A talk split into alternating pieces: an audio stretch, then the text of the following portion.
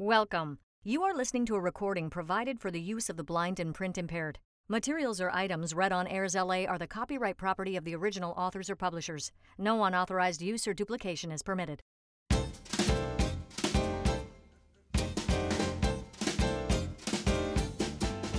There's something new on AIRSLA every day. Hi, I'm Patty Matson, and you're listening to Style and Substance. Today's article is from Reader's Digest's October 2023 edition on page 99, entitled Falling into Fall. Embrace the uncertainty of this crisp, colorful season of change. By Erik Vance from the New York Times. This is part one of a two part series. Whether you like it or not, fall is here. Soon the weather will get colder, the leaves will die, and the nights will stretch longer than the days. Another year is dying. That's just how it goes. At least that's the way autumn often is cast, as a time of aging and decay. William Shakespeare called it death's second self, when youth burns to ashes. More recently, it's become a time to acknowledge our existential dread. For many of those who struggle with seasonal depression in the winter months, the fall is the beginning of their symptoms. A few small studies even suggest that if you are ruminative or deeply preoccupied with your thoughts in the autumn, you may be at more risk for depression in the winter. Changing the clocks in the fall is also associated with depressive episodes. Changing them back in the spring is not. It's no wonder the season has so many celebrations to attempt to keep our spirits up. Psychologists say that the feelings that often crop up in autumn stem from our discomfort with change and an anxiety and uncertainty about what that change will bring. The melancholy we feel is a form of grief, mourning the loss of sunlight, the ease of summertime, and the greenery that abounds in the warm weather.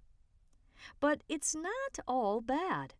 Fall also brings with it brisk days, pumpkin patches, and cozy sweaters.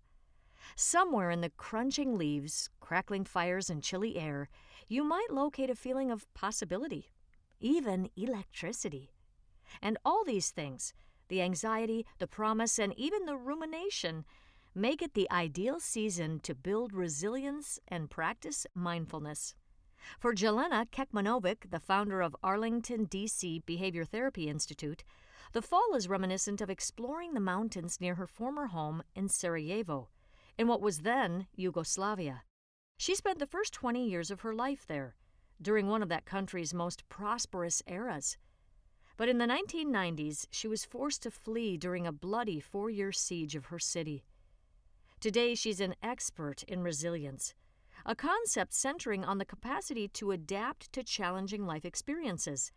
Kecmanovic describes autumn as the season when we can work on our acceptance of uncertainty embracing that unsettled feeling that we may have as we move out of warm weather routines.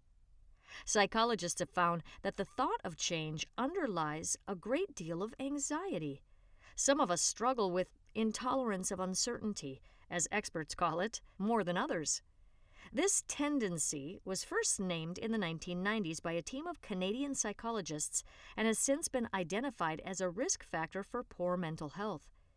A massive amount of research has been showing that intolerance for distress or discomfort, for impermanence, for uncertainty, predicts bad outcomes in the long run, Kecmanovic says.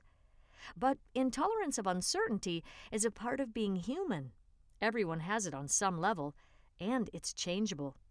One way to build tolerance is to lean into it, to cultivate uncertainty rather than run away from it.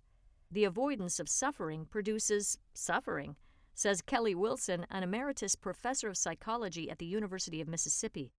A feeling of exhilaration can also come from experiencing something new or uncertain, which in turn builds resilience, Kecmanovic says. Leaning into uncertainty means putting aside your routines and your planning, which Kecmanovic calls cushions that make us feel like we have control. Bike through a neighborhood you've never been to without a map.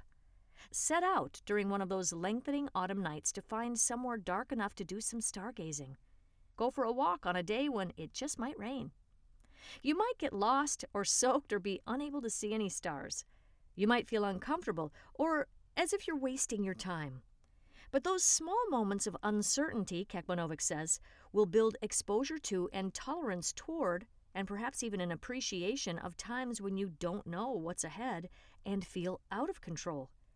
It's the opposite of, I have assurance of how it's going to be in the next half an hour, or next day, or next year, she says.